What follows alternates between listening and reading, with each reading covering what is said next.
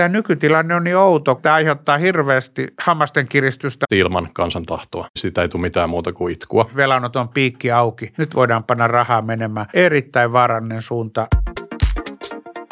Löytyykö eurolle vaihtoehtoa ilman, että hajotetaan koko euroa? Siitä meillä on tänään keskustelemassa investointipankkiiri ja neuvottelijakanavan juontaja Sami Miettinen ja kokoomuksen kansanedustaja ja ekonomisti Juhana Vartijainen. Tervetuloa.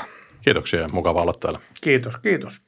Eli Sami, sulla tosiaan on idea tästä ekukorista, niin mennään suoraan asiaan kerrotko, että mistä on kysymys? Joo, mä os- osallistuin tuohon tällaiseen Wolfsonin talouskilpailuun vuonna 2011, jossa pyydettiin spesifisesti määrittelemään eurolle vaihtoehtoja, jotka edistää talouskasvua EU-alueella. Ja sitten mun ää, taloudellinen malli, jonka mä jätin sinne kilpailuun, oli EKU 2 ää, malli. Ja tämä malli on, että meillähän oli ää, ennen kuin otettiin euro vuonna 1999 käyttöön pysyvänä ainoana laillisena maksuyksikkönä euromaissa – niin meillä oli sitä ennen noin 20 vuotta EKU-niminen valuuttakori, jossa oli ensin kahdeksan myöhemmin euroon liittyvää maata, Saksa isoimpana jo silloin, ja sitten ensimmäisen kymmenen vuoden jälkeen ää, niitä maita oli 12. Ja tämä EKU, European Currency Unit, ää, muutettiin yksi yhteen vaihtosuhteella euroksi, ja kaikki sen alla tehdyt valuuttasitoumukset tai kontraktit muutettiin myös euroksi. Aivan, mutta mitä tosiaan tämä valuuttakori tarkoittaa? Joo, eli IMF kansainvälisellä valuuttarahastolla on ollut pitkään oma valuutta, sitäkään ei tiedetä. Eli esimerkiksi Kreikka ei saanut euroissa tätä lainaansa IMFltä, vaan se sai SDR-nimisissä yksiköissä, Special Drawing Right. Ja IMFn valuuttakorissa, joka on tälläkin hetkellä käytössä, on viisi maailmanvaluuttaa, kelluvia valuuttoja, paitsi ehkä viimeinen eli remimbi, joka tuli muutama vuosi sitten sinne viidentenä. Siellä on Amerikan dollari noin 40 prosentin painoarvolla, euro toisiksi suurimpana, sitten siellä on Japanin jeni, Britannian punta ja sitten tämä Kiinan jeni tai remimbi. Ja niiden painot on prosenttilukuja ja sitten niiden arvot ovat, mitä ne ovat kelluvalla maailman valuutta markkinoilla määräytyvää ja sitten tämä SDRn arvo on niiden prosenteilla painotettu summa. Eli toisin sanoen voisi sanoa, että tämä kori tai valuuttakori on yhdistelmä useampaa eri valuuttaa. Joo, joka määräytyy markkinoilla niiden painojen kertolaskuna. Hyvin Mutta haluaisitko Sami siis tämän IMFn korin nyt euron – sijaan vai miten sä, mikä tämä sun ajatus oli? Joo, eli mä haluaisin palata siihen tilanteeseen, kun meillä oli EU-ssa se 20 vuotta ennen euron virallista käyttöönottoa vuonna 1999. Eli meillä silloin oli 12 euromaata, jotka muodostivat tämän korin, niin mä haluaisin, että sitten nämä, nämä nykyiset 19 euromaata muodostaisivat vastaavanlaisen korin. Eli euro määriteltäisiin juridisesti tämmöiseksi kori, korivaluutaksi. Nythän euroa ei määritellä juridisesti mitenkään. Mutta ajattelet, siis vaihtuvat kurssit vai kiinteät kurssit, joissa jälkimmäisessä tapauksessa me ei kai voitettaisi mitään muuta kuin mm. spekulatiiviset hyökkäykset. Mutta oliko sun idea, että kuitenkin nyt nämä vaihtelis e, tämän uuden euroalueen sisällä nämä korivaluutat keskenään ehkä jonkin putken sisällä vai, ja vai, vai kuvaat tämä ja sitten Joo. mä haluaisin tietää, että mitä hyötyä mm. tästä suhteessa nykymaailmaan. Joo, hyviä kysymyksiä. Eli se, kuten silloin 20 vuoden aikana, kun tämä EKU oli käytössä, noita kaikkia kokeiltiin. Eli kokeiltiin kiinnittämistä, joka oli iso virhe. Silloin 90-luvun alun lama johtui tästä kiinnittämiskokeilusta. Eli kiinnitettiin ne valuutat. Eli niin kuin sanoit, niin siitä ei tule mitään muuta kuin itkua siitä, että kaikki on, niin kuin kiinnitetty kiinteällä vaihtosuhteella siihen ekuun, jolloin se luonnollinen, kuten niin kuin IMFn SDRkin on osoittanut, niin valinta on, että ne ovat kelluvia ne alavaluutat ja sitten tämä korin prosenttipainot ovat ne kiinteät osuudet. Mutta niitäkin voidaan tarkistaa, kuten esimerkiksi EKP tarkistaa tätä pääomaa vain näin viiden vuoden välein, niin niitä voidaan painoja päivittää sitten sen markkina arvojen muutoksen suhteessa.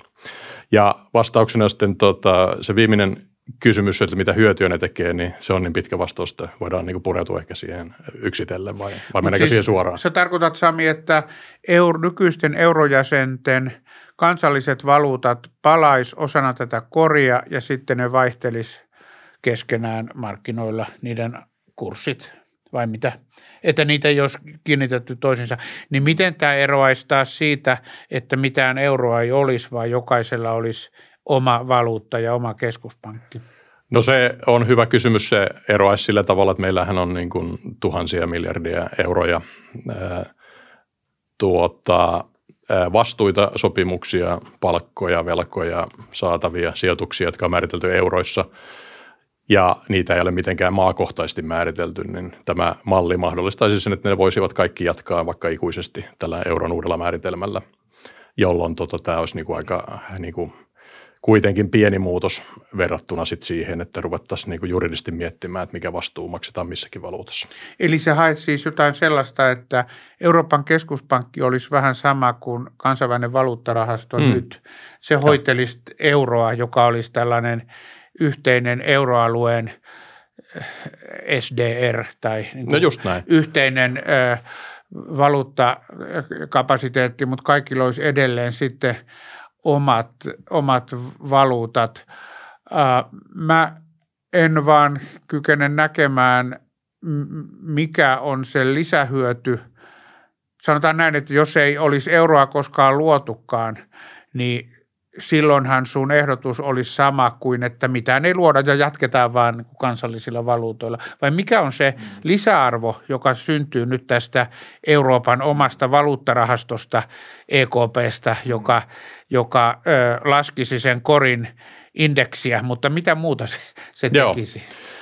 Joo, eli siis toi silloin, siis nythän meillä on tämmöinen niin kuin valuuttailman valtiota ongelma, niin kuin Sixten Korkmanin kirjakin hyvin sanoi, niin tavallaan me ollaan eriytetty äh, verottava äh, väkivaltamonopoli tai siis valtio ja se verotusoikeus äh, valuutasta, on tavallaan tietoisesti tehty dollarisaatio on se termi, ja se ei ole hyvä ää, rakenne, että luovutaan suverenista valuutoista.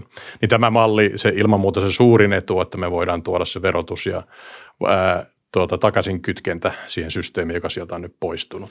Eli, eli onko Sami sun nähdäksesi siis se iso ongelma siinä, että, että nyt meillä on, meillä on Euroopan unioni, jossa kaikessa euromaassa käytetään euroja, mutta kuitenkaan sitten Euroopan unionilla ei ole verotusoikeusta silleen niin kuin varsinaisessa mielessä. Joo, eli siis jos mietitään tämän Mundelin optimaalisen valuutta-alueen teorioita, niin kyllähän se euro maat eivät muodosta optimaalista valuutta-aluetta, mutta siis niiltä myös puuttuu tämmöinen federaalileijeri, joka nimenomaan pystyisi verottamaan sen ää, ylijäämän niistä ylijäämämaista, kuten Saksasta, ja palauttamaan sen sitten alijäämämaihin, kuten vaikka Italiaan.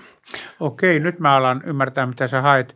Tuohon kaksi huomiota. Ensinnäkin todennäköisesti pikkuhiljaa kuitenkin euroalue kehittyy nyt tällaiseen Yhdysvalta, Yhdysvaltojen liittovaltion kaltaiseen suuntaan. Ongelmahan on se, että sille ei ole hirveästi poliittista tukea, mutta samat syyt aiheuttaa sen, että se malli, jota sä esitit, ei ehkä saisi poliittista tukea. Mutta joka tapauksessa siihen suuntaan ollaan menossa. Ja toinen pointti on, että kuitenkin se keskeinen ongelma – jonka sä esität tässä, että puuttuu se verottava ja uudelleen jakava valtio, joka on samalla liit, niin kuin unionitasolla kuin euro, mm. niin sehän voidaan periaatteessa kuitenkin hoitaa kansallista finanssipolitiikkaa koordinoimalla.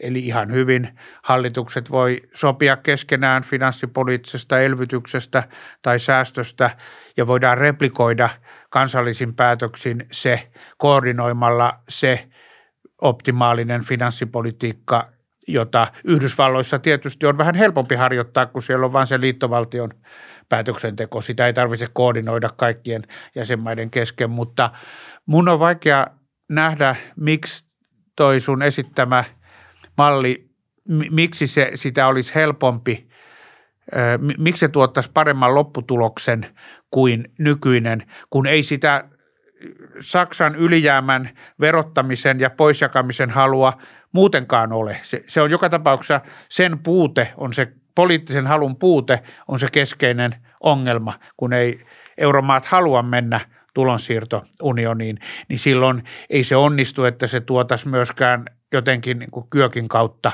jollain uudella valuuttajärjestelyllä? Mä sanoisin ehkä toisinpäin, eli tämä minun EKU 2-malli mahdollistaa sen, että ei tarvitse mennä federaation. Eli me voidaan niin palaut- pitää EU-kauppaliittona, poistaa nämä ylijäämät Saksat ja ää, Italiat, vaihtaa niiden etumerkit. Ja ei me tarvita sitten tämmöistä federaatioverotusleijeriä. Mutta siis jos me pidetään tämä nykysysteemi, niin mun mielestä on niin kuin vääjäämätöntä, että me ollaan federaatiossa todennäköisesti ilman kansan tahtoa. Sä ajattelet siis, että kun valuutat olisi taas kansallisia, niin sitten me nähtäisiin Italiassa, Italian kansallisella eurolla, olisiko se sitten liira, kun trendinomainen heikkeneminen ja, mm. ja ehkä Suomen markallakin suhteessa, suhteessa Saksaan. Mutta mun nähdäkseni toi edellyttää kuitenkin tällaisen puhdasoppisen ekonomistin näkökulmasta jonkinlaista irrationaalisuutta taloudenpitäjiltä – että tuolla sun ehdottamalla instituutiolla saataisiin mitään todellista hyötyä, koska oletetaan nyt, että Suomeen palaisi Suomen oma valuutta ja kaikki ymmärtää, että se saattaa heiketä – ja siinä saattaa olla nopeampi inflaatiotahti kuin Saksassa. Meillähän on viime aikoina ollut kustannusten nousuvauhti nopeampi kuin euroalueella keskimäärin. No kun kaikki osaa ennakoida sen, niin silloin ne, jotka neuvottelee palkoista, ammattiliitot, työnantajat, ne niiden odotukset näkyy jo niissä palkkavaateissa ja palkkasopimuksissa. Eli jos oletetaan, että Suomen markka – tai se Suomen eh, kansallinen euro, miksi me sitä kutsutaankin, heikkenee, eli sen inflaatiovauhti seuraavan kymmenen vuoden aikana on vaikka prosentin nopeampi kuin Saksan, niin silloin palkkavaateet ja tuposopimusten palkan yleiskorotukset nyt kähtää heti ylöspäin ja täällä aletaan toteuttaa korkeampia palkankorotuksia – silloin työllisyys on ennallaan. Että me ei saada mitään varsinaista hyvinvointihyötyä tästä kuitenkaan. Joo, onneksi meillä on EU-ssa kuitenkin 19 euromaan lisäksi seitsemän kelluvaa valuuttaa käyttävää maata omaa valuuttansa ja yksi kiinteä, eli tota, Tanska. Ja me ollaan nähty näissä, että näiden maiden kansantalouden kasvu on nopeampaa kuin euromaissa. Ja, eli mun mielestä, ja me ollaan tässä siis itse osallistuin niin kuin Liberan – kirjaan Euron tulevaisuus Suomen vaihtoehdot 2014 kirjoittamiseen, jossa tämä mun EQ2-malli esitettiin liitteessä. Niin, niin sanoisin tuohon ehkä oletukseni, Suomihan on keskimääräistä vahvempi euromaa kuin keskimäärin, eli oletus, että Suomi olisi tuota muita euromaita vastaan tuota heikkenemässä, niin on mun mielestä väärä. Ja itse asiassa tässä Wolfsonin kilpailussa ää, mä liittoudun Nomuran pääekonomistin Jens Nordvikin kanssa, niin hän sitten laski näitä tasapainoarvoja tähän liitteeseen silloin 2014 datalla käyttäen omia ekonometrisia malleja. Ja hän arvioi, että Saksa olisi revalvoitunut hieman nykyistä eurokurssia vastaan dollareissa mitattuna. Ja kaikki muut euromaat olisi niin devalvoitunut, mutta se Suomen devalvointi dollaria vastaan – olisi ollut vain 6 prosenttia, mutta se olisi Suomi olisi sitten niin kuin itse asiassa revalvoitunut lähes kaikkia muita euromaita vastaan. Hieman. Nyt ihan varmuuden vuoksi, että jos jollekin kuulijalle devalvointi ja revalvointi mm. on, on vieraita sanoja, niin sanotko saman niin kuin suomen Joo, kielellä? eli siis äh, revalvoituminen on valuutan suhteellinen vahvistuminen markkinaperusteisesti yleensä ja devalvoituminen on valuutan vaihtokurssin suhteellinen heikentyminen mieluiten markkinaperusteisesti, mutta ehkä joskus ikiaikaisilla ajoilla suunnitelma taloudessa me käytettiin myös kiinteitä kursseja marultoissa, jolloin niitä siirrettiin ylös tai alas, niin kuin prosenttilukuja, niin kuin keskushallinnon byrokraatin tai ää, toiveiden mukaisesti. Tuohon mä taas sanoisin, että mehän ollaan kesken vielä euroon sopeutumista, että mikään ei estäisi Suomea pärjäämästä yhtä hyvin kuin – vaikka Bayeri Saksassa. Bayerikin on eurossa, mutta siellä on korkea työllisyys ja sen talous on vahva. No miksi? Siellä on sopeuduttu euroon, siellä on riittävän joustavat työmarkkinat ja palkoista sovitaan yrityskohtaisesti. Eli mun mielestäni kuitenkin varmempi tie on se, että koska valuuttajärjestelmän vaihtaminen on niin vaikeaa ja siihen liittyy suuria kustannuksia, niin koitetaan sopeutua siihen ratkaisuun, joka on valittu. Ja minusta on tärkeää ymmärtää se, että ää, Ruotsilla on oma valuutta kyllä edelleen, mutta Ruotsikaan ei verrattuna siihen vanhaan 70-80-lukuun siihen korkeaan inflaatioon, eihän se ole tähän päivään tullut ilman aika suuria muutoksia. Ruotsi on sopeutunut alhaiseen inflaatioon ja itsenäiseen keskuspankkiin. Siellä on vakiinnutettu teollisuusnormi, siellä on viety palkanmuodostusta yritystasolle, keskitettystä tulopolitiikasta on luovuttu, siellä on todella juurittu inflaatio-odotuksia pois tästä systeemistä. Ja Suomi on tällä tiellä niin kuin koko lailla jäljessä muita maita ihan pelkästään tähän alhaiseen inflaation sopeutumisessa.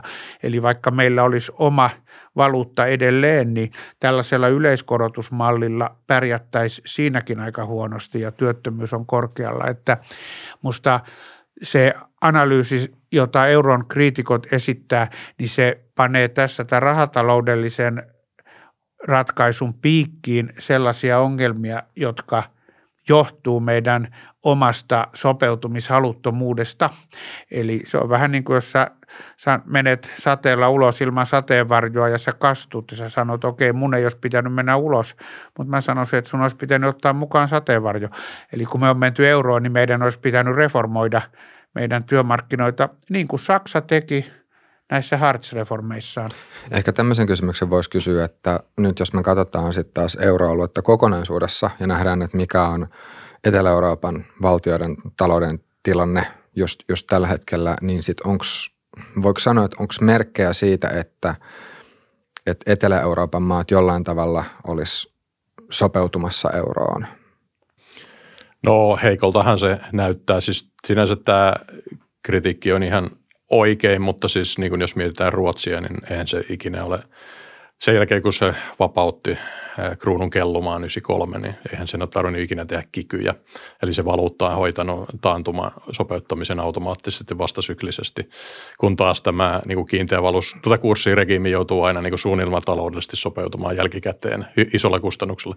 Mutta jos mennään Etelä-Euroopan maihin, niin tässä on tämä sama ongelma, että, mutta vielä ilman sopimusyhteiskuntaa, ehkä Suomessa on kuitenkin melko vahva, eli meillä kuitenkin on pystytty näitä kikupaketteja sorvaamaan. Esimerkiksi tämän edellisen hallituksen kikypaketti oli aika historiallinen, että eihän noissa Etelä-Euroopan maissa semmoisia pystyttäisiin tekemään. Niin ehkä tästä... Voinko mä sanoa tähän, että Ruotsin ei ole tarvinnut tehdä kikyjä, mutta Ruotsissa on tehty valtavasti. Ruotsissa 90-luvulla, kun oltiin luotu itsenäinen keskuspankki, jolla on alhaisen inflaation tavoite, niin siellä tehtiin 90-luvun puolivälissä erittäin epäonnistunut keskitetty palkkaratkaisu.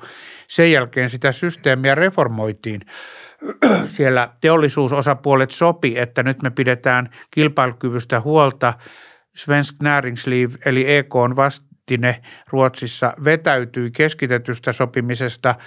Sopimusosapuolet työmarkkinoilla käynnisti paikallisen ja yksilöllisen sopimisen kansanliikkeen. Siellä kerta kaikkiaan muutettiin työmarkkinoiden pelisääntöjä valtakunnan sovittelijalle luotiin uudenlaiset viranomaisresurssit niin, että se tukee tällaisen kilpailukykynormin toteuttamista. Musta on kovin yksinkertaistavaa sanoa, että siellä ei ole tarvinnut tehdä kikyjä. Siellä on tehty reformeja, joilla sopeudutaan rakenteellisesti ja Saksassakin, sielläkin lopetettiin tulopolitiikka, siellä tehtiin Hartz-reformit, että Tota, jos vain jos otetaan annettuna se, että Suomi ei voi koskaan uudistua, niin silloin voisi sanoa, että okei, silloin euro oli, oli virhe. Mun mielestä on parempi sanoa, että me on nyt valittu euro ja uudistutaan niin, että me pärjätään siinä. Ehkä tässä se kysymys on niin, että, että riittääkö se, että pelkästään Suomi uudistuisi? Että onko tällä hetkellä, tai että mitkä on tällä hetkellä näkymät just näiden Etelä-Euroopan maiden suhteen? Et, Mä sanoisin et, näin, että siis Italia on, Italia on kamala ongelma. Siinä voi vielä tulla niin kuin aikamoinen pommi. Mutta onhan siellä kuitenkin edistytty ja Espanjassakin on työmarkkinoita uudistettu ja vaikka Kreikka oli valtava kriisitapaus, niin kyllähän sielläkin, jos mä ajatellaan, että mikä on realista edistystä, no se on se, että korruptiota saadaan kitketyksi julkistaloutta vahvistetaan. Sitähän tämä Troikka siellä sai aikaan, että siellä on kuitenkin niin kuin edistytty, vaikka tie on, tie on pitkä. Mutta en mä halua olla tietysti mikään partiopoikkamaisen optimisti tässä. Mua pelottaa tämä, että lähdetään yhteistalouden tielle Euroopan unionissa ilman riittäviä sitoumuksia ja pelisääntöjä siitä, että kaikki maat hoitaa itse velkansa. Et meidän täytyy saada aikaan velkajärjestelymekanismi ja nostaa niin kuin no bailout periaate taas jalustalle. Ja mä myönnän, että tämä viimeinen ratkaisu ei välttämättä nyt vie tähän oikeaan suuntaan. Olen huolissani. Tässä olisi kysymys Sami vielä sulle, kun puhuit just tästä vastasyklisyydestä, mm. niin jos tämän termin avaa ihan Joo. silleen niin kuin rautalangan avulla. Eli Vast, myötäsyklisyys on sitä, että jos sykli menee ylöspäin, niin ää, talousjärjestelmän ää, rakenteet ruokkii sitä nousua, eli vaikka kuplaantumista. Vas, ja vastasyklisyys on tämä vastakohta, että jos tuota, vaikka mennään ylöspäin, niin sitten ne tavallaan siellä on jotain jarrumekanismeja, jotka tavallaan hidastavat sitä ylikuumenemista. Ja tämä on ehkä kuulostaa tässä ylöspäin mentäessä vähän pienemmältä ongelmalta, mitä se onkin, mutta alaspäin mentäessä se on niin kuin erittäin suuri ongelma, jos sulla on myötäsyklisyyttä, niin kun sulla tulee vaikka jotain 5 prosentin tai 10 prosentin BKT-tippumisia, niin se systeemi vielä kiihdyttää sitä olemalla. Esimerkiksi kiinteä valuuttakurssi vahvistuu samalla, kun sulla kansantalouden tuottavuus kasvaa, niin tästä tulee tuotantokuilut niin kuin rävähtää äärettömän isoiksi. Kun taas jos sulla on vastasyklinen systeemi, niin kuin vaikka Puolalla tai Ruotsissa, niin se valuutta joustaa sitä ja ottaa useita prosentteja pois siitä iskusta. Tietysti täytyy muistaa, että tällaisissa laajoissa hyvinvointivaltiossa on ihan valtava vastasyklinen budjettiautomatiikka. Että kun talous taantuu, niin ihmiset joutuu työttömäksi ja sosiaaliturva tulee tilalle. Eli julkisessa taloudessa on paljon automaattista vastasyklisyyttä. Maksetaan vähemmän veroja, kun tulonmuodostus heikkenee ja saadaan työttömyyskorvausta taantumassa ja vastaavasti työttömyyskorvaukset pienenee, kun, kun ihmiset työllistyy nousukaudella. Että se tämä, su, suurin tämä... osa tätä niin sanottua keinsiläistä vastasyklisyyttä on nykyään julkistalouden automatiikkaa. Mutta onko siis tota, ähm, niin työttömyyskorvausten vasta maksaminen, onko se siis niin kuin vastasyklisyyttä? Se on automaattista vastasyklisyyttä, että jos mä joudun työttömäksi yrityksestä, niin silloin julkisen talouden alijäämä kasvaa, koska julkinen talous, eli tässä tapauksessa työllisyysrahasto, alkaa maksaa mulle työttömyyskorvausta. Sehän on silloin vastasyklisyyttä. Se puskuroi tätä kysynnän alenemista, joka muuten tapahtuisi ja se työtön voi jatkaa kulutustaan tuota, kiitos sosiaaliturvan. Mutta tämä toinen vastasyklin mekanismi, eli markkinahintojen niin kuin automaattinen niin kuin adjustoituminen markkinaperusteisesti kelluvan valuutan kautta tai kelluvan koron kautta tai niin oikean markkinakoron kautta, niin, niin on, on kuitenkin niin, että silloinhan, jos vaikka Ruotsissa kun tuli finanssikriisi, niin tämä Ruotsin kruunua heikkeni kymmeniä prosentteja – ja myös niin kuin vienti, Ruotsin vientiteollisuuden kilpailukyky parani siis välittömästi 15 prosenttia suhteessa Suomeen. Ja jolloin Suomen vientiteollisuus menetti välittömästi markkinaosuuksia useita prosentteja Ruotsille. Ja samaan aikaan työttömyysaste pysyy huomattavasti korkeampana Ruotsissa. Eli tavallaan tämä yksityisen puolen ää, vastasyklisyys. Siis työttömyys, työttömyysaste pysyy korkeampana vai matalampana? Anteeksi, työllisyysaste pysyy korkeampana niin, työllisyysaste Ruotsissa. Pysyy korkeampana, joo. Eli, eli tämä on niin kuin ongelmallista, koska siis just tämä maailman talous on tietyllä tavalla nollasumma peliä taantumissa. Kuitenkin muistetaan, että finanssikriisissä kyllä Ruotsin kruunu heikkeni, mutta se heikkeni oikeastaan enemmän kuin mikään ennustemalli oli ennakoinut ja enemmän kuin haluttiinkaan. Tämä en tiedä, Sami, oliko sulla jokin mm-hmm. sellainen ennustesimulointimalli, joka olisi sen selittänyt, mutta me ei suhdanneinstituutissa, mä olin silloin töissä Ruotsissa Joo. ja johdin sitä makromallisimulointia, niin me ei ikimaailmassa oltaisi odotettu niin suurta Ruotsin kruunun heikkenemistä. Ja sitten pitäisi kommentoida tämä tapaus Sveitsi myös. Niin. Sillä on myös oma valuutta Sveitsin kruunu tällaisena Sveitsin frangi tällaisena safe haven valuuttana vahvistui, mikä taas aiheutti ongelmia, että Joo. siinä näihin valuuttaliikkeisiin vaikuttaa semmoiset vaikeasti ennakoitavat maine, odotustekijät, joita ei oikein kukaan voi hallita. Sehän on niin kuin monimutkaisen informaation sisältävä markkinahinta, jota kukaan ei onneksi mm. kontrolloi. No vastauksena kysymykseen just tuota Vesa Kanniisen kanssa juteltiin siitä silloin, niin hänen mielestään tämä kouri Don Bushin äh, overshoot-malli tavallaan niin kuin osittain sopi tähän tilanteeseen, eli meillähän on Suomessa tämmöinen niin kuin Holmströmiä edeltävä taloustieteen niin kuin huipputyyppi kuin Pentti Kouri, jota nyt kukaan ei enää muista nykyään, mutta hän oli, hän oli fiksu taloustieteilijä, niin hänellä oli tämmöinen Don Bushin kanssa malli, että se kelluva valuutan niin kuin reaktio on nimenomaan ylisuurta ja se on hyvä asia. Joo, ja se on, se on tärkeä mekanismi tietysti ja, ja sen itse asiassa voi jossain määrin niin kuin intuitiivisesti ymmärtääkin, että jos markkinoilla syntyy oletus, että Ruotsin korko on ö, lähivuosina korkeampi kuin, kuin ö, muualla. Eli Ruotsi joutuisi taantumaan ja silloinhan markkinoilla aletaan odottaa, että ö, silloin markkinoilla aletaan odottaa, että Ruotsissa alennetaan, pidetään korkoa alhaalla. Mm. No silloinhan se tarkoittaa sitä, että siinä tota, Ruotsin kruunun korko Ruotsin obligaation korkotuotto on alhaisempi, no silloinhan siinä pitää olla jotain muuta, eli vahvistumistuottoa mukana, jotta se tuottaisi saman tuoton sijoittajalle kuin euroobligaatio. Jotta siinä olisi vahvistumistuottoa mukana, niin kruunun pitää heiketä nyt heti. Joo, Eikö joo, näin? Joo, Tämä näin, on se Don Bushin overshooting-mekanismi ja se, se on se toimii, toimii juuri sillä tavalla. Ja se luo vasta, vastasyklistä etua sille Ruotsille. Eli... Se luo vastasyklistä etua. Siinä on, Ainakin vähän aikaa.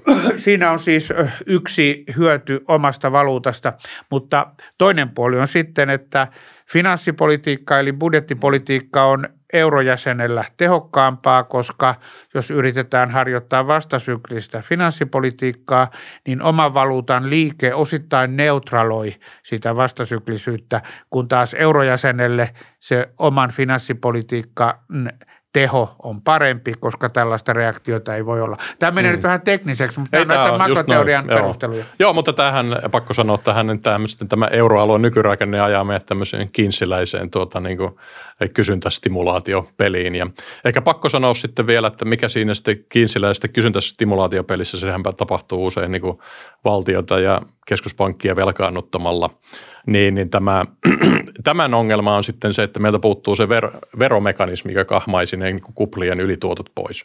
Eli meillä on nyt sitten saattaa olla joku Saksa, joka on ikuisesti 10 prosentin vaihtotaseen ylijäämässä, koska Target 2 ja tavallaan tämä eurojärjestelmä sallii sen, että sinne valuu sitä vaihtotaseen ylijäämää. Ja sitten tota, jos me sallitaan tämä kinsiläinen niin kuin velkaelvyntäminen, niin sitten Italia tavallaan paikkaa sitä niin kauan, kun sitä sallitaan tällä ihan valtion velkaantumisella. Ja niinhän tässä on käynyt. Se ylijäämä on kai niin kuin pitkälti target-saldoissa jonkinlaisena saatavana, välillisenä saatavana saksalaisilla, no, Italialla, Bundesbankin omistajilla saatavana Italian keskuspankin omistajilta. Että mä en tiedä, sikäli kun euro ei hajoa, niin mä en tiedä realisoituuko mikään vaihtotaseen ongelma missään, missään vaiheessa, mutta kyllä mä silti pidän todennäköisempänä ja itse asiassa parempana, että pikkuhiljaa euroaluekin kehittyy kohti sellaista unionitaloutta, joka, joka vastaisi sitä, mitä Yhdysvallat on. Siellähän on liittovaltion talous, mutta siinä pitäisi edetä mun mielestä eri tavalla kuin mihin nyt on lähdetty. Et siinä pitäisi ryhtyä luomaan näitä eurooppalaisia yhteisiä järkeviä menoja. Ei tällaista, että, että unioni vippaa jokaiselle jäsenmaalle, vaan että ryhdytään luomaan eurooppalaista puolustusta, eurooppalaista yliopistolaitosta, eurooppalaista rajavalvontaa. Se olisi järkevä suunta. Ja mä oon vähän pahoillani siitä, että Suomi ja Pohjois-Euroopan maat unionissa ei ole voimakkaammin ajanut tällaista suuntaa. miten, miten tota, jos sä Juhana arvioit, onko sun mielestä tämmöiselle kehityssuunnalle tällä hetkellä – demokraattista kannatusta, jos katsotaan ihan koko EU-aluetta? Ei ole. Ja sehän tässä onkin ongelma. Ja sen takia mun mielestä Pohjoismaiden, näiden pohjoisten jäsenmaiden pitäisi asettaa tälle hyvin tiukat ehdot. Sanoa, että me voidaan olla tässä mukana vaan hyvin pienin askelin ja sen edellytys on, että pidetään kiinni no bailout periaatteesta, eli että jokainen maa hoitaa oman velkansa ja sitten luodaan velkajärjestelymekanismi. Eli Eli ja sitähän Italia vastustaa, mutta luodaan prosessi sille, että mitä tehdään, jos jokin euromaa, esimerkiksi Italia, joutuu niin heikkoon tilanteeseen, että se ei selviä veloistaan. Ja sitten mun mielestä tämän, se, mistä Sami lähti liikkeelle, eli että luotaisiin Euroopan keskuspankin kylkeen Euroopan European Monetary Fund, Euroopan valuuttarahasto, joka olisi, voisi lainottaa jäsenmaita, mutta sen pitäisi olla irti politiikasta, koska muuten tämä ei toimi, mutta sillä olisi riittävät valtuudet asettaa ehtoja sille sen jäsenmaan talouspolitiikalle, joka sieltä lainaa saa. Näinhän IMF on tehnyt maan sivu, että se pistää yleensä joku kehitysmaan niin kuin talouspolitiikka kuurille, mutta hoitaa sen, hoitaa sen ää, luotottaa sen, sen julkistaloutta. Ja Euroopassa mä tiedän, että tämä aiheuttaa hirveästi hammasten kiristystä, mutta tämä on minusta ainoa tie. Muussa tapauksessa niin kuin Suomen, Ruotsin, Tanskan, Hollannin, Saksan – Itävallan pitää pysäyttää tämä kehitys, tai niin kuin sanoa, että tämä nyt jää ainutkertaiseksi. Mä en tiedä, mitä sä, sä näet Sami. No mä oon kyllä ihan samaa mieltä, eli siis tässä Wolfsonin kilpailussa itse asiassa tässä ää, Ecucorin hallitsijalle EKPselle annettiin myös tämä EMFn viitta, eli siis mä oon kyllä samaa mieltä, että tavallaan se korivaluutan haltija, niin tota, sen pitäisi olla myös tämä, tämä tota, sitten ää, politiikka implementaat tori niissä kriisitilanteissa. Ja toi velkajärjestely on mun mielestä myös järkevää, koska tämä nykyinen malli näyttäisi olevan, että me otetaan näihin tukirahastoisiin ERVV ja EVM ja nyt mahdollisesti tähän koronarahastoonkin, niin tota, sitten näitä velkoja kannettavaksi sieltä euromaatasolta ja se, se tavallaan luo väärät insentiivit, että kyllähän se parempi olisi, että sä joudut jossain vaiheessa sitten kokemaan sen lainoittajan vastuun, eli velkajärjestely. Joo. Se, niin kuin, se luo ajan mittaan, musta tuntuu ihan hirvittävät poliittiset ristiriidat, Joo. että tässä, tässä on... syntyy velkaa unionitasolla, josta, ja, ja ja mä näen sen jo anteeksi vaan pikkusen eduskunnassa. Meidän ihan omat kotoiset poliitikotkin, ei ehkä niin meidän puolueessa, mutta aika monessa muussa puolueessa ajattelee, että hei nyt ei enää velalla väliä. Että me on saatu se EKPn piikki tai euron alueen velanoton piikki auki. Nyt voidaan panna rahaa menemään. Tämä on erittäin vaarallinen suunta, jos kaikissa euromaissa aletaan ajatella samalla tavalla. Yksi, tai itse asiassa nyt tulee kaksi kysymystä. Ensimmäinen, Juhana, sulle, just kun sanoit, sanoit, sanoit tavallaan sitä, että se on ikään kuin ongelma, että, että tämmöisellä niin kuin federaatio- tai liittovaltiokehitykselle ei ole, ei ole tota demokraattista tukea, niin voisi kysyä näin, että jos kuitenkin sitten olisi niin, että seuraavien vuosien aikana niin kuin tälle, tälle suunnalle sitten ei, ei olisi enemmistön kansan tahtoa, niin missä vaiheessa ö, tulisi todeta vai tulisiko todeta ylipäänsä, että no itse asiassa, että nyt, nyt tämä europrojekti ei vaan toimi ja nyt, nyt enemmistö EU-maiden kansalaisista ei halua mennä liittovaltioon, nyt pitää keksiä jotain muuta – niin, täytyy muistaa, että Yhdysvaltain liittovaltiokin syntyi niin kuin 200 vuoden aikana, että siinä oli tosin sisällissotakin välissä, että eihän se, eihän se helppoa ole, mutta kyllä kuitenkin kaikki riippuu niin vastuullisesta kansallisesta talouspolitiikasta.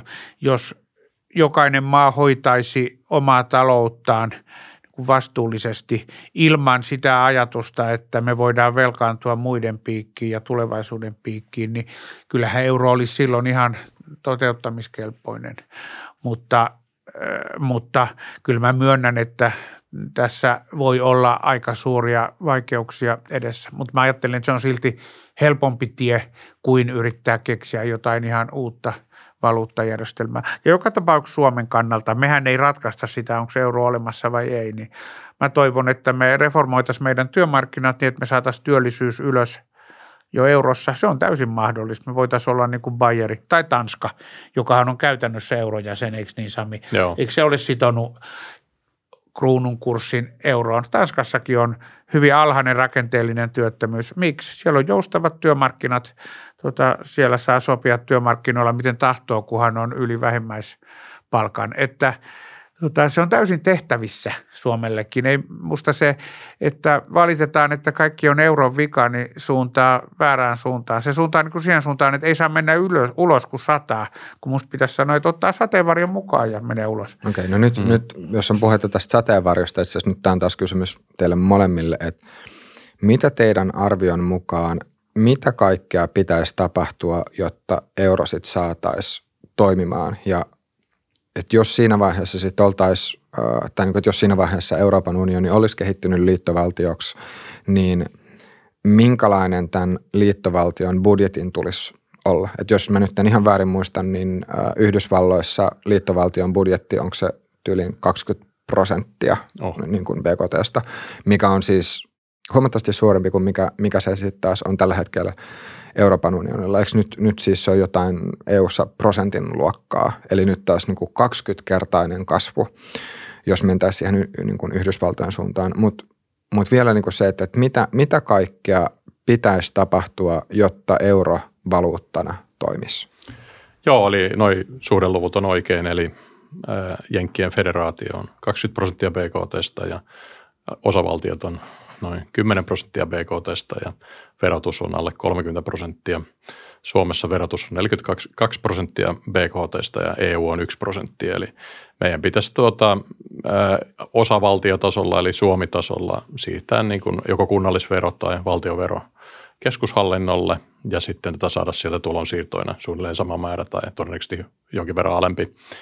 Ja silloin tämä meidän Suomen kyky pitää nykyistä valtiovelkaa ja varsinkin näiden eteläisten maiden valtiovelkaa tippuisi myös sinne Amerikan Yhdysvaltojen osavaltioiden tasolle, joka on noin 20 prosenttia BKTstä. Nythän meillä on yli 100 prosentin velkautumisasteita. Eli meidän pitäisi tehdä nämä Juhannan toivomat velkaleikkaukset kansallisille velkoille todella isoina.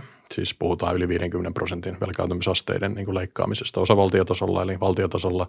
Ja sitten me voitaisiin vähän kerrallaan siitä, että tämä sama velka sinne liittovaltioon ja sitä vastaan siis nostaa. Itse asiassa nyt se nostettiin jo 1 prosentista 1,4 prosenttia se liittovaltion vero, koska tämä koronarahasto tuo noin 0,4 prosenttia lisää liittovaltio tota, budjettiin.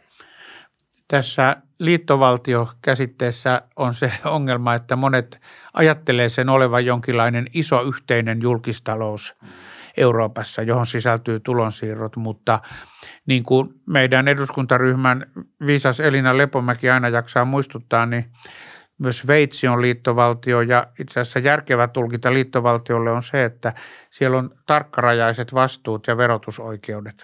Sehän on, niin Sveitsi on äärettömän taloudellisesti hyvin menestyksekäs liittovaltio ja siellä on hyvin tarkat rajat. Siellä on niin kuin kunnissa verotetaan ja käytetään se raha nuukasti ja järkevästi ja kantoneissa käytetään, verotetaan ja käytetään ja sitten koko valtion, liittovaltion tasolla verotetaan ja käytetään. Ei liittovaltio välttämättä tarkoita sitä, että sen täytyy olla niin iso sen, mikä, mikä sitten taas... Ää, sen niin kuin yhteisen liittovaltion joo, mitä, mitä sä Johanna arvioisit, että, että jotta, tai sun nähdäksessä, että jotta, jotta sitten tämmöinen niin kuin liittovaltiomuotoinen Euroopan unioni, jossa on käytössä euro, toimisi, niin mikä silloin olisi sitten tota EUn budjetin osuus BKTstä? No, itse asiassa mä luulen, että me voitaisiin saada näitä niin kuin yhdysvaltalaisia hyötyjä jo sillä, että meillä olisi esimerkiksi 10 prosenttia BKTstä. Siellä voisi olla armeijaa ja rajavalvontaa ja ehkä jokin unionitasoinen työttömyysturva,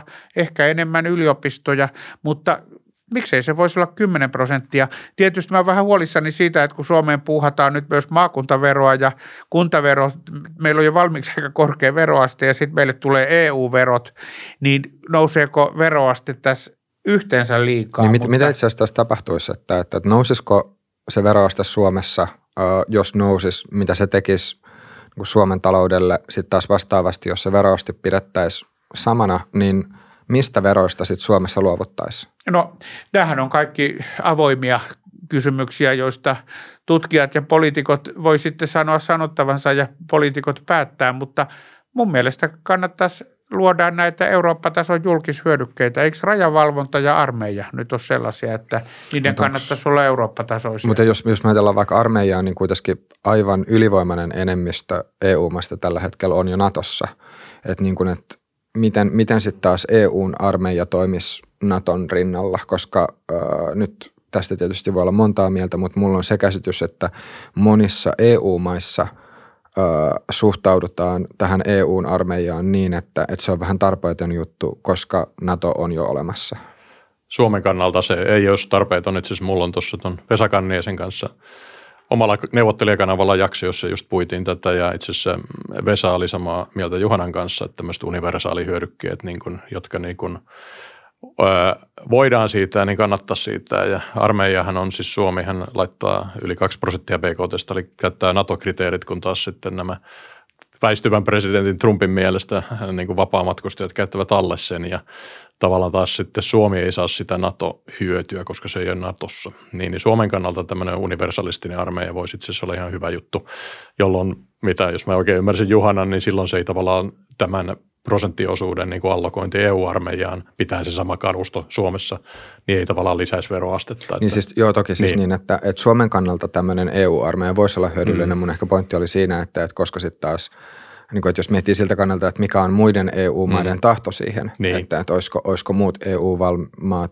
valmiita lähtemään tämmöiseen järjestelyyn mukaan, koska sitten taas niillä on olemassa mm. ja niin kuin jo valmiiksi semmoinen niin korvaava Joo, ja Trumpihan oli potkimassa niitä vähän tähän suuntaan, kun se niin kuin kovisteli niitä ja pakotti nostamaan, niin tavallaan jos Trumpi olisi jatkanut toinen kauden, toisen kauden, niin tämmöinen EU-tason yhteispuolustus olisi voinut olla todennäköisempi. Mä luulen, että Bidenin alla me tavallaan nyt löysetään taas, että se Amerikkahan niin kuin tarjoaa tämän turvallisuushyödykkeen niin kuin, vähän niin kuin ilmaiseksi Naton kautta. Ei muuten tarjoa varmaan ikuisesti. Mä uskon, että tämä eurooppalainen niin vapaamatkustus Yhdysvaltain sateenvarjon alla turvallisuusasioissa ei tule jatkumaan ja että se Trump oli vaan niin ilmaus siitä semmoista poliittisesta näkemyksestä, joka alkaa USAssa olla aika vahvaa, että eurooppalaiset vois rikkaina, vauraina ihmisinä niin kustantaa itse oman, oman puolustuksensa. Mutta kyllä mä ajattelen ilman muuta, että jos luodaan näitä Euroopan tasoisia yhteisiä hyviä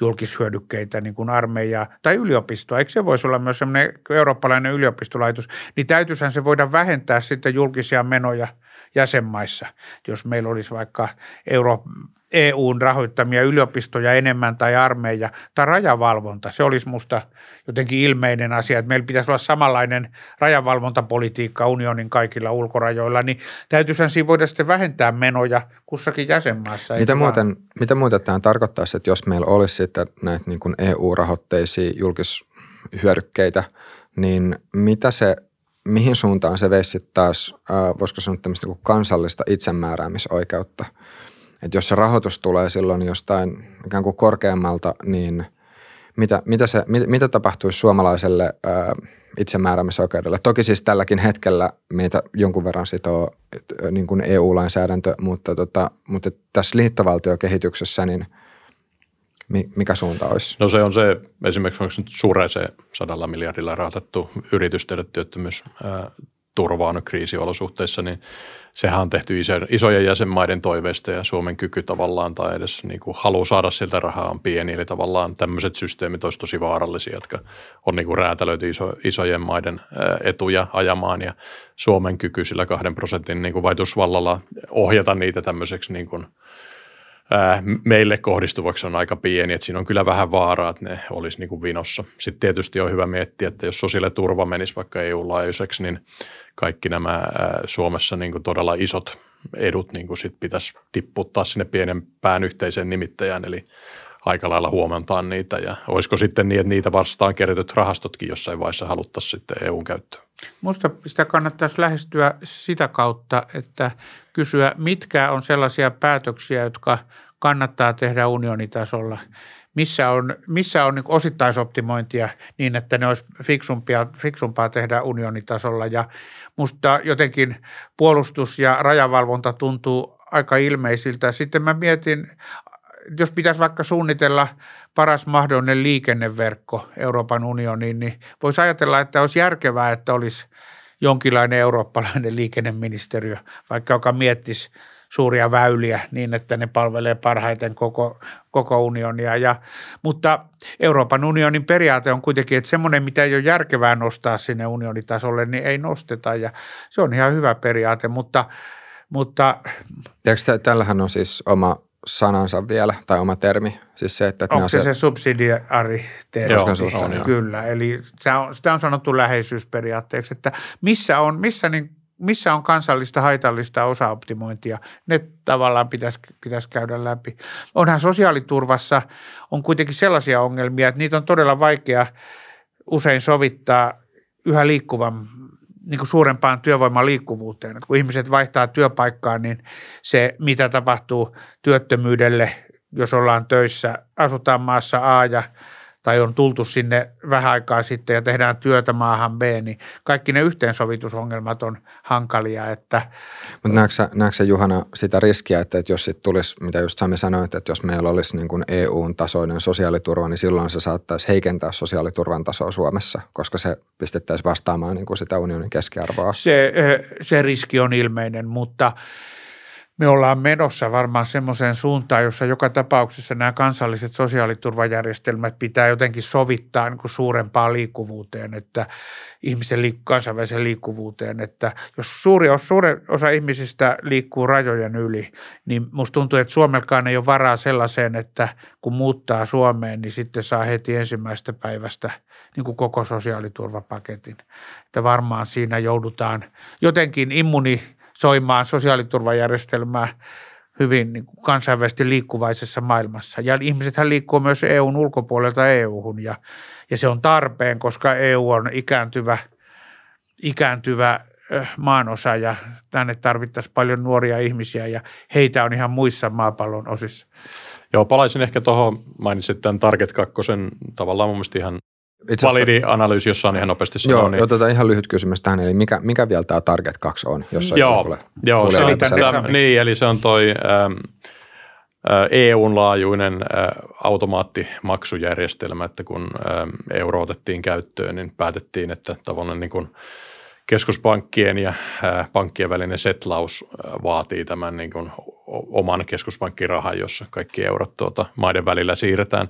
Ja siinä tehtiin semmoinen tavallaan rakenteellinen virhe tai onni, jos katsotaan sitä toisesta läpikulmasta, että ei jätetty mitään niin kuin vastamekanismeja siitä, että jos tuota saksalainen yhtiö luo vuodesta toiseen ylijäämää ja sinne patoutuu Saksaan rahaa pankkijärjestelmään, niin tavallaan, ja sitten vaikka Italiaan tulee alijäämää tästä, koska italialaiset ostavat vaikka saksalaisia tavaroita enemmän kuin vaihtotaseen tai maksutaseen vaje niin kuin tuota, sallisi, niin tämä maksutaseen vaje menee tuonne Target 2 vaan semmoiseksi niin laskennalliseksi saldoksi. Se saa kasvaa äärettömän isoksi positiiviseksi, niin kuin Saksassa on tapahtunut yhä tuhat miljardia euroa, tai äärettömän pieneksi negatiiviseksi, kuten Italiassa tai Espanjassa on tapahtunut. Eli se, ne target-saldot on siis jokaisen eurojäsenmaan laskennallisia saatavia Euroopan keskuspankkijärjestelmästä. Ja kun italialaiset on ostanut saksalaisia autoja, lainannut sen rahan pankista ja, niin, ja se velka on sitten päätynyt Euroopan keskuspankille, niin Bundesbankilla on paljon, on niin kuin valtava saatava laskennallisesti Italian keskuspankilla eli saksalaisilla on iso saatava italialaisilta, mutta se saldo voi tietysti vaan kasvaa ja kasvaa ja tota, se muuttuu menetykseksi vaan siinä tapauksessa, että euro hajoaa. Jos euro hajoaisi, niin silloin Saksa menettäisi todella paljon rahaa todennäköisesti, niin muuten Suomikin. Suomellakin on positiivinen target saldo, mutta ei se ole sen kummempaa kuin mikä Suomessakin oli markka-aikaan, että varmaan saattoi olla niin, että Helsingillä oli positiivinen target saldo suhteessa johonkin tuota, syrjäseutuun Suomessa, mutta ei kukaan sitä välittänyt. Joo, paitsi että muuten oikein, että paitsi että sitten tämä niin kuin velkaisuuden menee EKPn kautta, eli Italia ei ikinä niin kuin Saksalle velkaa, vaikka se olisi syntynyt sitä Niin kautta. ne on osa tätä niin, keskuspankkijärjestelmää. Ja Suomella on tosiaan mielenkiintoisesti 70 miljardia plussaa saatavalla, että tota, periaatteessa e, tota, ikävä tulkinta, että jos euro hajoaa, niin menettäisimme sen, niin tota, tämmöinen positiivinen tulkinta, että me saisimme 70 miljardin valuuttavarannon niin kuin hetkenä yksi, kun me erottaisiin. Mutta ja, me ei saata sitä kai, koska niin, jos, kun Italia eroaisi, niin ei kai sitten olisi mitään mekanismia, jolla mutta jos Suomi näin, ensimmäisenä eroissa sanoo, että maksataan 70 miljardia kanista meille, niin ainakin Draakin tulkinnan mukaan Italian niin kuin euroeroa ää, estääkseen hän sanoi, että tämä olisi sitten erotilanteessa niin kuin, ää, maksettava tämä negatiivinen saldo, niin tietysti samoin kääntäen toisinpäin se olisi sitten varmaan sitten saatava. Tosi kukaan ei maksaisi Saksalle sitä tuhatta miljardia, jos Saksa päättäisi lähteä. No, nämä, on, nämä on teoreettisia pohdintoja, mutta ne kertoo just siitä perusongelmasta, että Saksa on rakenteellisesti kilpailukykyisempi kuin Italia. Mutta siinä ehkä tullaan tavallaan, että tietyllä tavalla tämä on, voi olla siunauskin, koska jos saksalaiset on niin äh, tavallaan äh, epärationaalisesti ne hyväksyy tämmöisen niin kuin – jäätävän 10 prosenttia vaihtotaseen ylijäämän joka vuosi ilman, että se niin kuin tuloutuu heidän kansantalouden niin kuin varallisuudeksi, koska he olisivat voineet nostaa palkkoja 10 prosenttia ottaa sen kansallisena varallisuutena. Sen sijasta ne ottaa sen tämmöiseen niin kuin täysin keinotekoiseen kaniin, josta ne ei ikinä tule sitä samaa rahaa takaisin. Niin tämä on tietyllä tavalla siunauskin, että se on mennyt sinne ja tavallaan saksalaiset ovat niin kuin kumulatiivisesti vaan niin kuin kelänneet leikkirahaa sinne.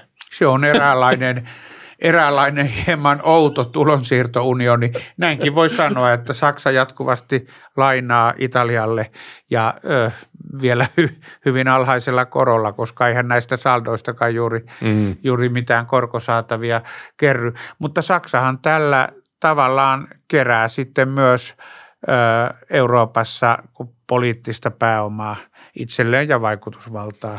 Mutta tässä, ihan nopeasti, niin vaan tämä on osoitus, kuinka tämä maksutase, jos, jota se siis Target 2 niin kuin epätasapaino kumulatiivisesti niin kuin simuloi tietyllä tavalla, niin osoittaa sen, että euron ikävä puoli on se, että nämä vaihtotaseen niin vajeet ja ylijäämät ei korjaudu tämmöisillä vastasyklisillä mekanismilla, kuten olisi siinä omassa valuutassa. Että ne vaatii tämmöisiä poliittisia päätöksiä, että jotenkin sitten sanottaisiin, että älkääpä nyt Saksa olkoon niin kilpailukykyisiä kuin me muut. Ja ne tulee ne poliittiset päätökset valitettavasti vasta kriisien kautta. Siis Kreikan tapauksessahan se kai osittain vähän korjautui. Mä en tiedä, mm. miten on Kreikan ulkoinen tasapaino tällä hetkellä, mutta todennäköisesti siinä tapahtui aikamoinen korjausliike ja kyllä Italia huolettaa. Eihän se Italian velkaantuminen voi jatkua ikuisesti, mutta tämä nykytilanne on niin outo, kun keskuspankit huuhtoo koko markkinan niin kuin ilmaisella keskuspankkirahalla inflaatio on nollassa, korot on nollassa. Rahoitusmarkkinat ei voi tehdä sitä jaloa tehtävänsä, että ne seulois hyvät projektit huonoista ja sen takia tuottavuuskasvu on niin alhaalla. Meillä on zombiyrityksiä, että kyllähän tämä keskuspankkikapitalismi on kovin ongelmallinen tilanne. Mä toivon, että tästä päästään pois. Ja itse asiassa tällainen finanssipoliittinen elvytyspotku, josta nyt on sovittu, vaikka niin epätäydellinen kuin se onkin ja niin rajallinen kuin se onkin, niin se on itse asiassa tässä kuitenkin oikeansuuntainen liike. Näin Keyneskin olisi suositellut, että jos ollaan likviditeettiloukussa, niin kova julkisten menojen lisäys vaan. Tämmöinen kysymys Juhana sulle.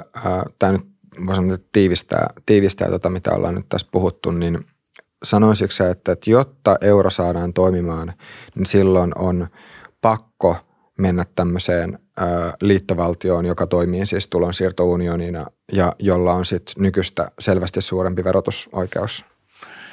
Mä sanoisin niin, että on pakko ottaa on todennäköisesti pakko ottaa ainakin joitakin askelia siihen suuntaan, mutta ihan yhtä pakko on kuitenkin euron heikommissa jäsenmaissa tehdä rakenteellisia reformeja, jotka so, sopeuttaa taloutta ja erityisesti kustannuskehitystä tähän yhteiseurooppalaiseen normiin. Että Eli tarvitaan nämä molemmat. Tarvitaan pitäisi... näitä molempia.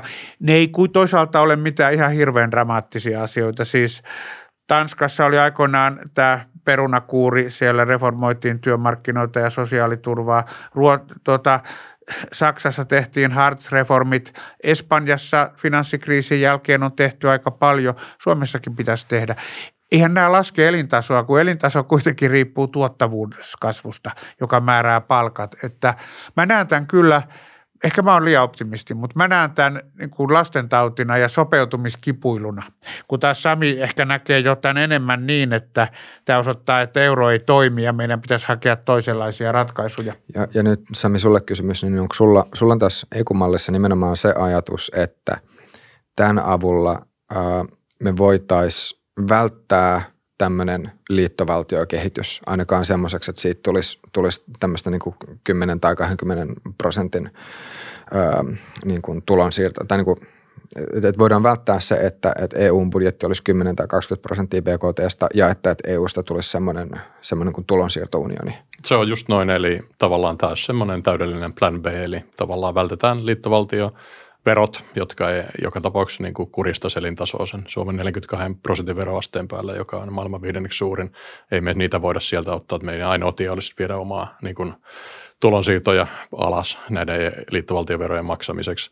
Ja, mutta tämä malli niin mahdollistaa sen sitten, että pidetään euro ja sitten tuodaan nämä vastasykliset ää, mekanismit myös sitten EU-maiden talolla ja pidetään kaikki, mikä on EU-ssa hyvää ja tuhotaan siitä, mikä on huonoa. Joo, ehkä semmoinen kysymys kanssa vielä tähän, että, että jos nyt jos spekuloidaan vielä tätä, tätä liittovaltiokehitystä, että, että jos, jos se sitten, jos, jos tämmöinen niin kuin vahva liittovaltio tai nykyistä selvästi vahvempi liittovaltio toteutuisi, niin tulisiko Suomesta silloin nykyistä suurempi nettomaksaja? No mun mielestä joo, eli siis nythän tämä ää, koronapakettihan nostaa sitä 0,4 prosenttia sitä yhden prosentin tuota keskimääräistä unionimaksua, mikä on siis hyvin pieni, mun mielestä hyvin kohtuullinen. Ei mulla ole mitään ongelmaa sitä maksaa, koska meidän kansallinen veroaste on 42 prosenttia. Niin, niin tota, mun mielestä sitä voi ihan hyvin nostaa, mutta tavallaan se on niin kuin tylsää, että jos se on niin kuin nettoverona meidän nykyverotason päälle, koska se taas pienentää kansantulon kasvua täällä ja Suomessa ei oikein mitään muuta ikinä osattu tehty kuin korottaa veroja, niin, niin tavallaan tämä todennäköisesti johtaisi aika surkeaan niin kuin kansantulon kasvuun tämä lisävero. Jokainen maa, joka Euroopan unionissa pärjää selvästi muita paremmin, on todennäköisesti nettomaksaja ja se on sillä tavalla menestyksen merkki tietysti. Jos unioni toimii järkevästi, niin kai siellä jonkinlainen sellainenkin mekanismi sitten on, että koitetaan tasoittaa eri alueiden tai maiden välisiä eroja. Samahan meillä on Suomen sisällä ja me kaikki hyväksytään se, että on köyhiä kuntia, joiden julkisista menoista aika suuri osa tulee tulon tasausjärjestelmästä. Joo, musta tuntuu, että tämä on, tämä on just se iso kysymys ja no mulla nyt ei ole mitään tilastotietoja tästä, niin mä en tiedä, että onko tätä äh, kyselytutkimuksella selvitetty Suomessa, mutta just – se jotenkin tuntuu vähän eri asialta, että jos, jos ne tulonsiirrot tapahtuu Suomen sisällä verrattuna, että jos se tilanne olisi se, että suomalaiset sitten maksaisi siitä, jos etelä-eurooppalaisissa valtioissa taloudenpito sit on, on ollut jollain tavalla heikompaa. Että mä, voin jollain, mä voin ymmärtää sen, että minkä takia tuohon jälkimmäiseen ei suhtauduttaisi ihan yhtä myötämielisesti kuin sitten taas, jos se tapahtuu niin kunnalle, tai niin Suomen sisäisesti niin kuin kuntien välillä. Mutta johtuuko, sanot, kun sanot, että sä voit ymmärtää sen, niin johtuuko se itse asiassa siitä, että sä ajattelet, että Suomen sisällä me ollaan suomalaisia, meillä on sama kansallisuus ja sen takia me hyväksytään se, mutta pohjimmiltaan sehän on vähän samanlainen mekanismi, että tota, EUn e ydinalueelta menee rahaa Sisiliaan tai Helsingistä menee rahaa Lappiin. Tota, jos, jos meillä olisi eurooppalainen kansallishenki, niin olisiko se yhtään se vaikeampi ymmärtää? Ähm, hyvä kysymys. En, en osaa ihan suoraan tuohon vastata. Mä veikkaan, että sein, siinä, tota, ähm, siinä on jossain määrin kyse siitä, ja nyt mä tarkoitan ehkä sen verran, että, mun, mun niin kuin oma henkilökohtainen mielipide tämän asian suhteen on, on tota, voi sanoa, että, jossain määrin, voisiko sanoa semmoinen kuin harmaa, että mulla ei ole mitään semmoista niin tosi selkeää jyrkkää kantaa suuntaan tai, tai toiseen, ähm, mutta musta tuntuu, että semmoinen huoli, mikä mulla itselläni olisi siinä, on se, että, että jos, jos rakennetaan, niin että, että, että mitä enemmän valtaa keskitetään niin kuin jonnekin kauemmas, niin se vallan keskittäminen itsessään on, on niin kuin asia, mikä sisältää riskejä. Eli, eli tota, sen takia mun mielestä niin kuin just, ö, ehkä se voisi sanoa noin, että, niin kuin, että vallan, ikään kuin, että vallan keskittäminen, ö, ainakin jos ajatellaan niin suomalaisesta näkökulmasta, niin vallan keskittäminen Suomen rajojen ulkopuolelle sellaisissa asioissa, mitkä kuitenkin koskee Suomea, niin mun mielestä siihen, siihen tavallaan niin kuin liittyy – liittyy Joo. riskejä. Jos mä tuohon voi sanoa, niin äh, kukahan se nyt sanoi, no taxation without representation, niin tämä on ehkä just se ongelma, että meidän tämä edustuksellinen demokratia ei ole rakennettu EU-ssa tätä uutta liittovaltioveroleijeriä vastaan, että me ei voida äänestää pois niitä yhteisten varojen väärinkäyttäjiä tässä nykysysteemissä, että meidän pitäisi tämä demokraattinenkin järjestelmä sitten muodostaa esimerkiksi niin kuin amerikkalaisen systeemin mukaisesti, että me voitaisiin äänestää ne tavallaan varojen väärinkäyttäjät – sieltä pois sitten poliittisella äänestyksellä. Joo. Tästä mä oon täysin samaa mieltä. Ja sehän on kamalan klassinen idea. En mä muista, onko se Montesquieu vai Locke vai Tocqueville. Onko ne kaikki korostanut tätä, että mm-hmm. ei verotusta ilman poliittista edustusta. Joo, ja, ja mielestä... se on ihan perustava periaate. Musta pitäisi, mä toivoisin, että tulisi eurooppalaista niin kuin edustuksellista demokratiaa. Joo, musta tuntuu, että mä itse jotenkin henkilökohtaisesti en koe, että tässä olisi kysymys, että, että mulla, mulla niin kuin henkilökohtaisesti tässä jotenkin ei ole semmoista, mitenköhän mä sanoisin, vahvaa kansallistunnetta, tai niin kuin, että mä en, mä en koe sitä asiaa niin kuin tämmöisen kansallistunteen kautta, vaan nimenomaan mä jotenkin hahmotan sen sillä niin kuin systeemitasolla. Mutta sitten samanaikaisesti mulla on semmoinen tunne, että Suomessa on monia ihmisiä, jotka sitten taas kokee tämän asian tämmöisen kansallistunteen kautta. Ja, ja tota, sitten kuitenkin kun eletään demokratiassa, niin sitten niin näidenkin ihmisten mielipiteet on jollain tavalla otettava huomioon, kun sitten taas päätöksiä tehdään. Ei mitenkään jollain tavalla, vaan täysin. Se on ihan tosiasia ja Euroopan unionissahan on vahvoja poliittisia voimia, jotka ei halua askelia tähän suuntaan. Se on tosiasia ja sen kanssa pitää elää, mutta mä korostaisin sitä, että aika pienillä askelilla kuitenkin voidaan parantaa tilannetta, että vaikka Sami uskoo enemmän siihen, että euroa pitäisi – jo muuttaa niin kuin perustavanlaatuisesti, niin musta tuntuu, että me oltaisiin aika yhtä mieltä siitä, että meidän pitäisi saada velkajärjestelymekanismi Euroopan unioniin ja meidän pitäisi luoda tämä Euroopan valuuttarahasto ja että meidän olisi viisasta tehdä työmarkkinareformeja Suomen kaltaisissa maissa, että pienilläkin askelilla voidaan parantaa tilannetta, ajattelen.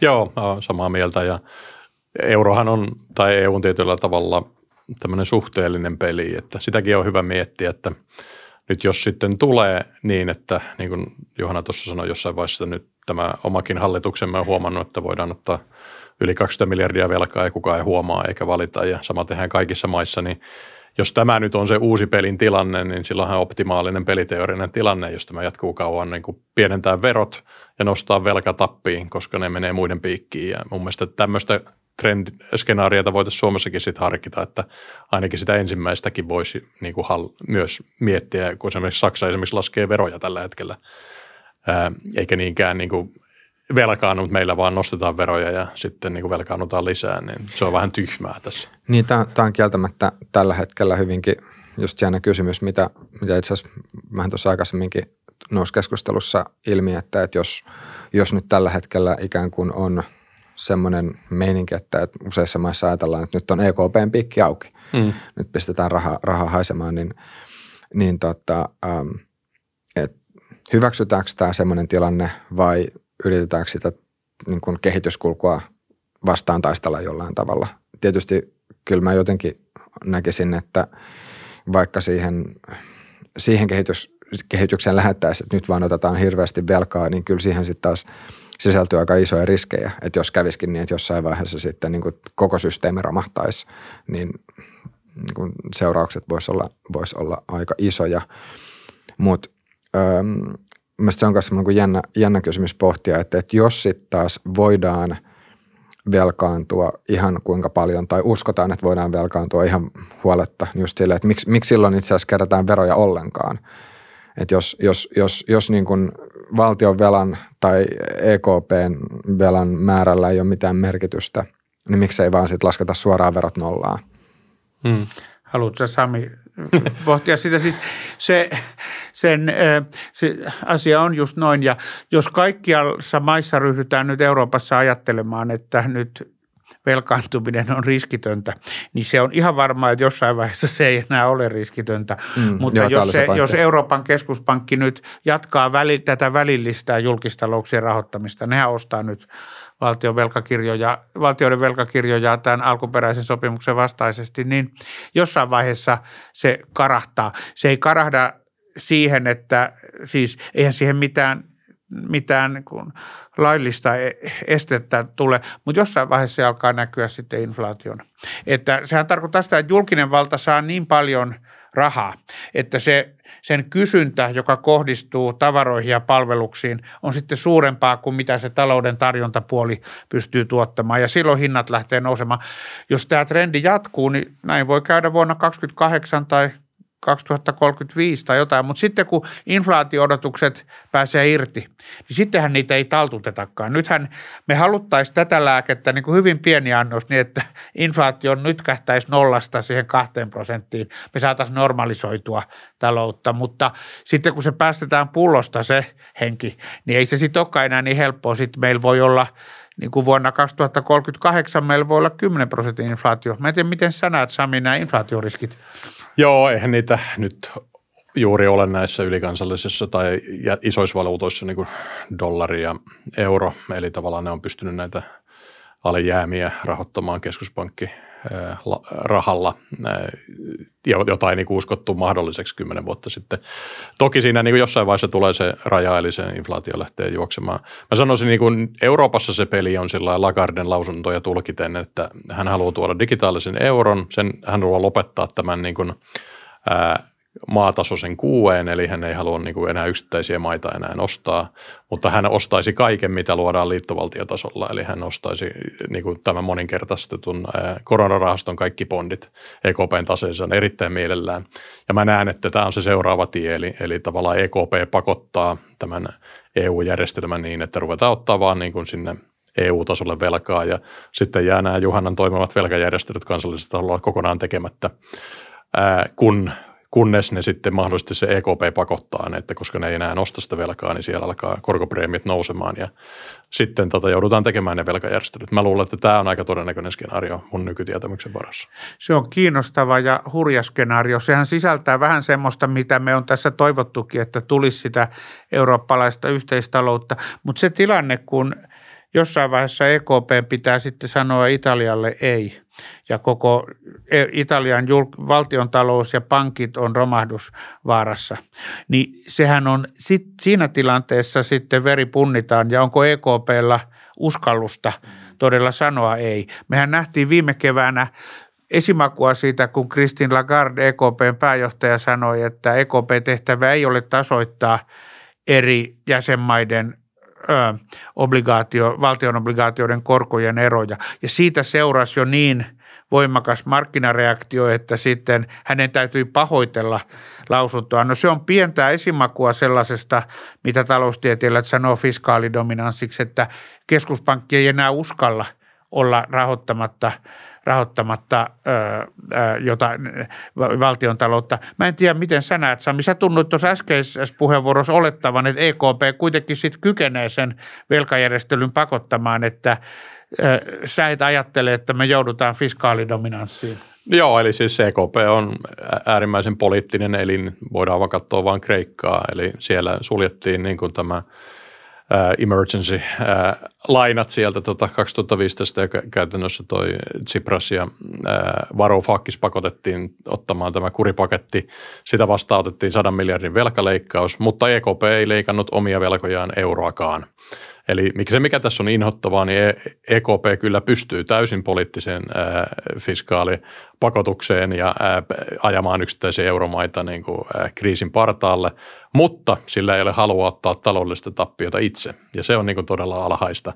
Eli jos ja näin mennään, niin se EKP, joka nyt on euromaiden suurin velkakirjojen omistaja, pitäisi myös niin kuin ottaa alaskirjaukset samassa suhteessa kuin kaikki muutkin.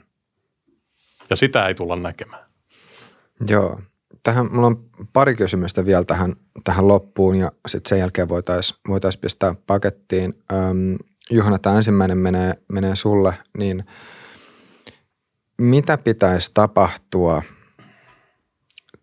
tässä, tai niin että mitä, mitä EU-maiden sisällä pitäisi tapahtua, jotta sun mielestä olisi aiheellista alkaa pohtia sitä, että, että onko tämä onko tämä europrojekti tai sen nykyinen kehityssuunta, niin onko se järkevää? Eli et, et, mikä olisi ikään kuin se kynnys, jonka jälkeen voisi vois sanoa, että, että hei, että nyt, nyt tätä pitää alkaa miettiä uusiksi tai nyt tätä Samin ehdottamaa ekumallia pitäisi alkaa harkitsemaan. Että, että kuinka, mi, mitä pitäisi tapahtua? Mm, se on vähän liian vaikea kysymys, kun tämä mahdollisuuksien avaruus on niin avoin, että me ei oikein tiedetä. Koko ajan kaikki muuttuu, tulee uusia virtuaalivaluuttoja, joista me tänään kuultiin talousvaliokunnassa ja se seuraava kriisi voi olla jotain sellaista, mitä me ei osata ollenkaan ennakoida. Mutta pikkusen synkkä vastaus tuohon on se, että jos me jatketaan nykyisillä trendeillä ja euromaat oppii, poliittiset päättäjät euromaissa oppii, että nyt me voidaan velkaantua riskittömästi ja velkatasot nousee pitkälle yli 100 prosentin kaikkialla niin kuin ensi vuosikymmenellä ehkä.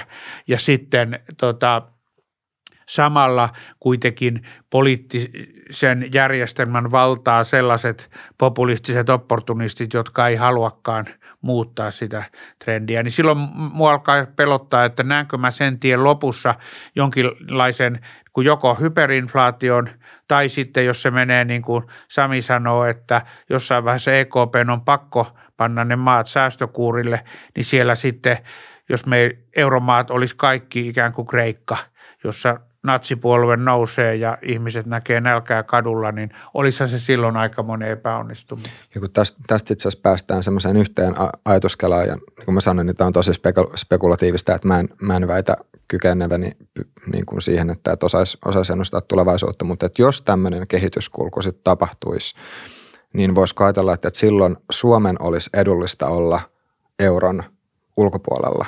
Että jos, jos niin kuin, jos tota, ähm, siis varmasti, varmasti siis niin kuin täm, tämmöisessä niin kuin kriisitapauksessa, että jossa kaikkien ää, niin kuin euromaiden talous olisi ihan kurilla, kuralla, niin se myös heijastuisi ää, muihinkin tai niihinkin EU-maihin, joissa, jotka sitten on niin kuin omassa valuutassa. Mutta silti sitä miettii, että, että olisiko, ää, olisiko tämmöisessä tilanteessa kuitenkin sitten taas ne maat, joilla on oma valuutta käytössä, niin jotenkin vahvemmassa asemassa – Joo, olisi, olisi toki, koska se on ne vastasykliset mekanismit. Sinänsä siis Suomella nyt ei ole niin kuin ensimmäistä kykyä olla missään etujoukoissa näissä asioissa, että no se on julkinen dokumentti, olin eduskunnan talousvaliokunnan kuultavana huhtikuussa, mitä pitäisi tehdä, niin yksi vahva suositus oli, että rakennetaan nyt sitä kaksoisvaluuttainfrastruktuuria sitten. Toki nyt voi olla, että tämä EKPn digitaali europrojekti tuo sen sitten myös, mutta siihen pitäisi poliittisesti ohjata – mutta tota, joo, näitä niin kuin optionaalisuuksia pitäisi Suomenkin luoda, eli tämmöisiä niin kuin, systeemejä, jotka ei maksa muutamia kymmeniä miljoonaa enempää, niin rakennella, kun Kreikallakin on varamaksujärjestelmä rakennettu aika pitkälle, niin miksei meillä voisi olla, tai kaksoisvaluuttajärjestelmä. Joo. Ja sitten ihan loppuun vielä, jos tiivistätte molemmat, niin tämän nykyisen eurojärjestelmän plussat ja miinukset ja sitten tämän ekumallin plussat ja miinukset. Joo, no jos mä nyt vaikka aloitan, siis eurojärjestelmä, siinä oli kunniakkaat tavoitteet, yritettiin tätä luoda dollaria, mutta ilman, ilman tuota yhteistä verotusoikeutta tai valtiota sen takana tai kansallistunnetta. Ja ää, se on jonkin verran tuota sujuvoittanut tätä ää, EU-alueen niin kauppaa ja sen niin makso infrastruktuuria ja tavallaan mahdollistanut sitten tota yhteismitallisia varallisuus- ja velkaantumisarvoja ja poistanut tämmöiset tota, valuuttakontrollit ja tavallaan kansalliset vaikutusvaihtoehdot siinä sitten tota EU- tai euromaiden välillä.